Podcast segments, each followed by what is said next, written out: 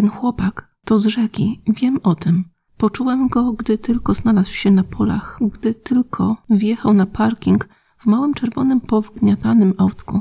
Wokół dźwięczała i brzęczała trawa, a ja podążałem za jego zapachem. Za wonią ciemnego, kędzierzawego chłopaka na tylnym siedzeniu samochodu. Nawet jeśli nie pachniał jak gnijące na dnie rzeki, zamieniające się w błoto liście i nie niósł ze sobą zapachu bajorek delty, ciężkich oparów wody i osadów, smrodu szkieletów martwych stworzonek, krabów, ryb, węży, krewetek. I tak wiedziałbym, że to z rzeki. Wystarczyło na niego spojrzeć. Ostry nos, ciemne jak bagniste dno oczy, proste, strzeliste kości, nieugięte jak cyprysy, jak u Rzekiego. Jest jego synem. Wraca do samochodu, a kiedy mu się objawiam, wiem już na pewno, że to z rzeki. Poznaję to po tym, jak trzyma małą, chorą, złocistą dziewczynkę, jakby chciał się wokół niej owinąć, uczynić z własnych kości i ciała dom chroniący ją przed dorosłymi, przed wielkim, przepastnym niebem, olbrzymią połacią porośniętej trawą ziemi, z płytkimi grobami. Chroni ją tak, jak chronił z rzeki. Chcę mu powiedzieć, nie zdołasz, chłopcze, ale nie mogę. Więc zwijam się w kłębek i siadam na podłodze auta. Był pochmurny, niezbyt jasny dzień, a ja po raz pierwszy obudziłem się w sosnowym łęgu. Nie pamiętam, dlaczego przycupnąłem na igłach, miękkich i kłujących jak szczecina dzika pod moimi stopami. Nie było tam ani ciepło, ani zimno, a chodzenie przypominało pływanie w letniej, szarej wodzie. Chodziłam w kółko. Nie wiem, dlaczego tam zostałem i dlaczego za każdym razem, gdy dochodziłem do krawędzi łęgu, do miejsca, gdzie sosny strzelały wyżej, były krąglejsze i ciemniejsze, pokryte gęsto kłującymi zielonymi pnączami, obracałam się napięcie i wracałam tam, skąd przyszedłem. Tamtego dnia, który nigdy się nie kończył, wpatrywałem się w targane wiatrem korony drzew i usiłowałem przypomnieć sobie, jak się tu znalazłem. Kim byłem, zanim tu trafiłem, do tego cichego zakątka, ale nie potrafiłem. Więc gdy ujrzałem tego białego węża, grubego i długiego jak moje ramię, wysuwającego się z cienia pod drzewami, uklękłam przed nim. Jesteś tutaj, powiedział. Igły wbijały mi się w kolana. Chcesz stąd odejść? zapytał. Wzruszyłem ramionami. Mogę cię stąd zabrać, dodał, ale musisz chcieć. Dokąd? zapytałem. Zaskoczyło mnie brzmienie własnego głosu. Daleko i wysoko, odpowiedział. I dookoła. Dlaczego? Powinieneś zobaczyć różne rzeczy, odrzekł. Uniósł białą głowę i zakołysał nią, a jego łuski powoli poczerniały jak farba rozpuszczająca się w wodzie. Rząd za rzędem, aż nabrały barwy nieba między gwiazdami. Z boków wyrosły mu piórka, a zaraz potem skrzydła. Dwa doskonałe skrzydła, pokryte czarną łuską. Na dole pokazały się dwa ostre, wybite w ziemię szpony, a ogon zamienił się w wachlarz. Wąż stał się ptakiem i nie ptakiem, bez piór, z czarnymi łuskami, łuskowatym ptakiem, rogatym sępem.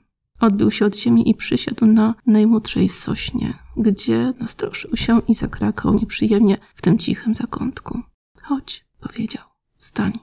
Stałem. Od jego korpusu oderwała się łuska i spłynęła na ziemię, lekka jak piórka. Podnieś ukrój w garści, nakazał. Będziesz latał. Ścisnąłem łuskę wielkości centa. Piekła mnie w dłoń, ale uniosłem się na palce i nagle już nie stałem na ziemi. Leciałem, podążałem za łuskowatym ptakiem, coraz wyżej, coraz dalej, prosto w rwącą bystrzycę nieba. Latanie było pływaniem po bystrej wodzie. Ptak szybował nad moim ramieniem albo zamieniał się w skrzyczącą smugę nad horyzontem, albo koronę nad moją głową.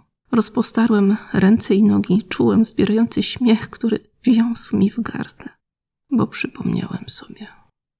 Przypomniałem sobie tamto. Przypomniałem sobie, jak leżałem rozciągnięty na ziemi, otoczony przez pochylonych, tłoczących się nade mną mężczyzn i przypomniałem sobie tego chłopaka nad sobą, wysokiego pośród cieni, z rzeki. Z rzeki stał nade mną, kiedy chustali mnie po plecach, a ja wyłem, żygałem, zamieniałem ziemię w błoto. Czułem jego obecność. Wiedziałem, że weźmie mnie na ręce i zaniesie, gdy mnie odwiążą. Miałem kości cienkie jak drzazgi, nieprzydatne do niczego płuca. Gdy niósł mnie na pryczę, gdy się nade mną pochylał, coś miękkiego i kurczącego się jak meduza pulsowało mi w piersi. Moje serce. Był moim starszym bratem, był moim ojcem. Obniżyłem lot, wspomnienia ciągnęły mnie ku ziemi. Ptak zaskrzeczał zaniepokojony. Wylądowałem na polu z niekończącymi się zagonami bawełny. Ujrzałem zgiętych, pełzających jak kraby ludzi, pochylonych przy zbiorach. Zobaczyłem też innych, chodzących wokół tamtych ze strzelbami. Widziałem budynki na obrzeżach pól i inne pola aż po krańce ziemi. Ptak spadł na głowy ludzi na polach. Zniknęli. Właśnie tam pracowałem. Właśnie tam mnie wychłostano. Właśnie tam bronił mnie z rzeki. Ptak usiadł na ziemi, wbił dziób w czarny zagon, a ja przypomniałem sobie własne imię. Bogaś. I przypomniałem sobie nazwę tego miejsca. Więzienie Parchman. I przypomniałem sobie, jak nazywał się ten chłopak. Czerwony z rzeki. Spadałem prosto na ziemię, która rozstąpiła się przede mną jak fale. Zakopałem się głęboko. Chciałem, żeby zacisnęła mnie w sobie czarna pięść ziemi, żebym nie widział stąpających po niej ludzi, żebym nic nie pamiętał. Ale pamięć wracała. Nie było mnie, a potem znów byłem. Łuska parzyła mnie w dłoń. Spałem i obudziłem się, wstałem i powędrowałem przez więzienne pola, czaiłem się w barakach, kołysałem się nad głowami więźniów. Chciałem odnaleźć z rzekiego, ale już go nie było. Więźniowie wychodzili stąd, wracali i znów wychodzili. Przychodzili nowi. Zakopywałem się, zasypiałem i budziłem w mlecznym świetle. Mierzyłem czas przemijaniem przewijających się przez więzienie czarnych obliczy i obrotami ziemi, aż wrócił łuskowaty ptak i poprowadził mnie do chłopca, w tym samym wieku co ja, siedzącego z tyłu auta, do jojo.